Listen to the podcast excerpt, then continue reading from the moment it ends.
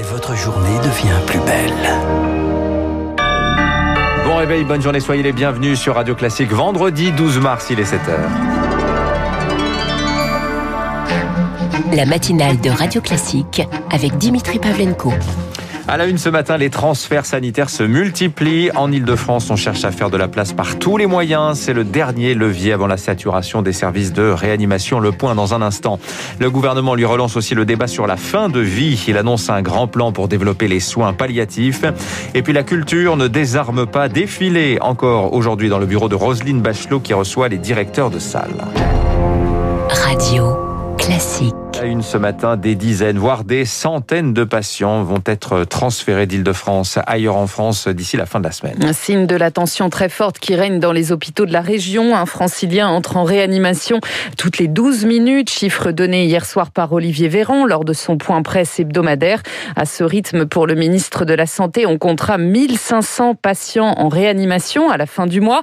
Les TGV sanitaires vont donc faire leur retour. Objectif, faire de la place, Rémi Pfister. C'est le dernier levier pour accueillir de nouveaux patients en réanimation, transférer ceux qui sont stables dans d'autres régions. Frédéric Adnet, chef du service des urgences de la Seine-Saint-Denis, espère que cela concernera une centaine de patients d'ici la semaine prochaine. C'est des patients qui ont besoin de ventilation mécanique, qui sont à peu près stables, mais qui nécessitent toujours des soins de réanimation, de médicaments euh, de manière continue. Donc c'est des patients très lourds. Hein. Si vous voulez, on transforme un train en service de réanimation temporairement à temps du transfert. Ça a été une grande originalité lors de la première vague, mais maintenant on a acquis l'expérience. Les hôpitaux bretons seront particulièrement sollicités. C'est l'une des régions la moins touchée de France.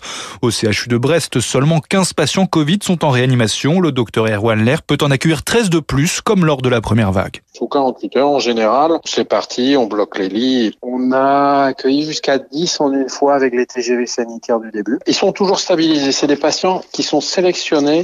Et la deuxième chose qui est au moins aussi importante, c'est il faut que la famille soit en accord avec le transfert. Ces évacuations sanitaires vont permettre aux hôpitaux franciliens de tenir, mais combien de temps? Les médecins préviennent pour 40 patients transférés, c'est seulement 5 jours de répit. Et globalement, la situation est tendue et inquiétante dans tout le pays. Pour Olivier Véran, le seuil des 4000 malades en réanimation a été dépassé hier, une première depuis fin 2020. Dunkerque, le Pas-de-Calais et le littoral des Alpes-Maritimes se préparent à passer un nouveau week-end confiné, mais pas l'Île-de-France. En revanche, malgré la saturation des hôpitaux et l'appel de nombreux médecins, l'exécutif se refuse toujours à remettre la région parisienne, parisienne sous cloche, même de jour.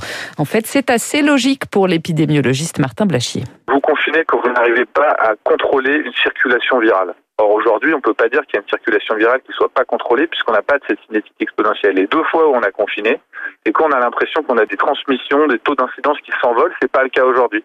Aujourd'hui, on a une saturation des services de réanimation, mais sans envolée épidémique. Et c'est ça qui nous différencie vraiment des confinements qui avaient été faits en mars et en octobre. Sur le front du vaccin, il n'y a pas lieu de suspendre les injections d'AstraZeneca pour le ministre de la Santé. Hier, le Danemark, la Norvège et l'Islande ont décidé de mettre sur pause la vaccination avec le produit du labo anglo-suédois en raison de craintes liées à la formation de caillots sanguins. En Autriche, en Italie, au Luxembourg, ce sont des lots entiers qui sont suspendus. Pour les bonnes nouvelles sur le front du vaccin, toujours l'américain Novavax lui confirme l'efficacité de son produit à 96% contre la souche initiale du Covid-19, mais moitié moins contre le variant sud-africain. Le vaccin Johnson Johnson, lui, a obtenu hier le feu vert de l'Agence européenne du médicament. Aux États-Unis, cette nuit, premier grand discours présidentiel pour Joe Biden. Le Covid évidemment au cœur. Il estime que le combat est loin d'être terminé. Il veut que tous les Américains adultes aient accès au vaccin d'ici le 1er mai prochain. 4000 soldats de plus vont être déployés pour accélérer la campagne. Radio Classique, il est 7h04 minutes. On revient en France. Le gouvernement veut également développer les soins palliatifs. Réponse à la relance au Parlement du douloureux débat sur la fin de vie et l'euthanasie. Olivier Véran a annoncé hier un nouveau plan national pour mieux accompagner la fin de vie. Plus de moyens en milieu hospitalier, mais aussi une meilleure prise en charge par les médecins traitants. Marc Tédé. Olivier Véran l'a promis hier, le prochain budget de la sécurité sociale augmentera la dotation socle des soins palliatifs, une mesure reçue avec soulagement par Anne Delatour, chef de service des soins palliatifs à l'hôpital d'Argenteuil. Enfin, un budget qui se pérennise et qu'on ne soit pas là avec des enveloppes euh, qui disparaissent tout d'un coup à un beau jour. Euh. Les médecins de ville devraient aussi pouvoir mieux prendre en charge ces soins palliatifs. Ils pourront bientôt utiliser le midazolam, un puissant sédatif. Jean-Paul Hamon, généraliste à Clamart, qui accompagne moins de deux patients en fin de vie chaque année, attendait cette autorisation. Ça permet aux malades d'être moins douloureux et d'être beaucoup plus serein dans cette fin de vie. La famille est naturellement moins anxieuse quand elle voit que le patient ne souffre pas. Quant à une loi sur l'euthanasie, le moment n'est pas opportun, dit le ministre, ce que dénonce Jonathan Denis de l'Association pour le droit de mourir dans la dignité. Je trouve quand même assez fort que la seule réponse du gouvernement au moment où euh, le Sénat fait une proposition euh, de loi pour permettre l'aide active à mourir, ce soit les soins palliatifs. Ce n'est pas la seule réponse. L'exécutif n'en a pas pour autant terminé avec le sujet. Trois propositions de loi ont été déposées à l'Assemblée nationale. En bref, la question des rixes entre bandes au menu d'une nouvelle réunion aujourd'hui à Matignon. Jean Castex réunit ses ministres de l'Intérieur, de la Justice et de l'Éducation sur le sujet.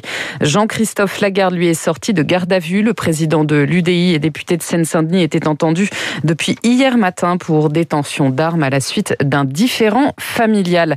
Elle s'y voit déjà. Marine Le Pen se projette à l'Élysée en 2022. Elle présidente, elle formerait un gouvernement d'union nationale.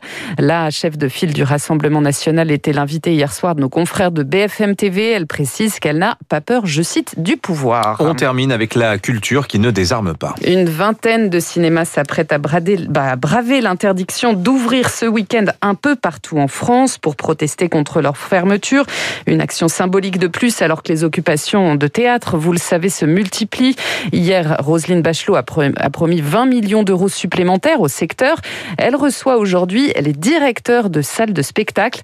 Aline Sam Jiao est la directrice générale de l'Auditorium et de l'Orchestre national de Lyon. Elle veut un plan de reprise. Il est important qu'on reprenne ce travail, un système de réouverture par palier où à chaque palier correspondrait un palier d'ouverture des salles avec le palier dans lequel on est aujourd'hui, qui est le palier zéro, avec les salles fermées, puis euh, progressivement une réouverture à mesure que des indicateurs sanitaires redeviennent euh, meilleurs, en commençant par une ouverture euh, auprès des scolaires, puis progressivement à plus de monde et des protocoles d'accueil du public qui correspondraient à chaque phase.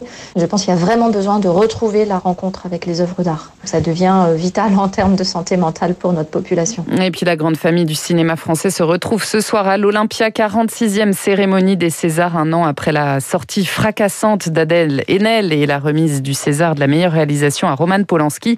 Maîtresse de cérémonie cette année, l'actrice Marina Foïs. Ouais, cette année, c'est pas euh, Polanski la vedette, ce sont les fermetures. Un milliard de pertes cumulées, disent les, les exploitants de salles, hein, qui promettent des projections de, ce, de films ce week-end, euh, dans un esprit de défi hein, qui rappelle un peu celui des restaurateurs il y a quelques semaines.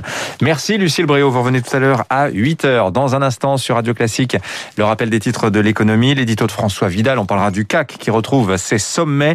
Et puis juste après, l'invité de l'économie ce matin, Jean-Luc Tavernier, le directeur général de l'INSEE. On reviendra avec lui sur euh, la dernière note de conjoncture de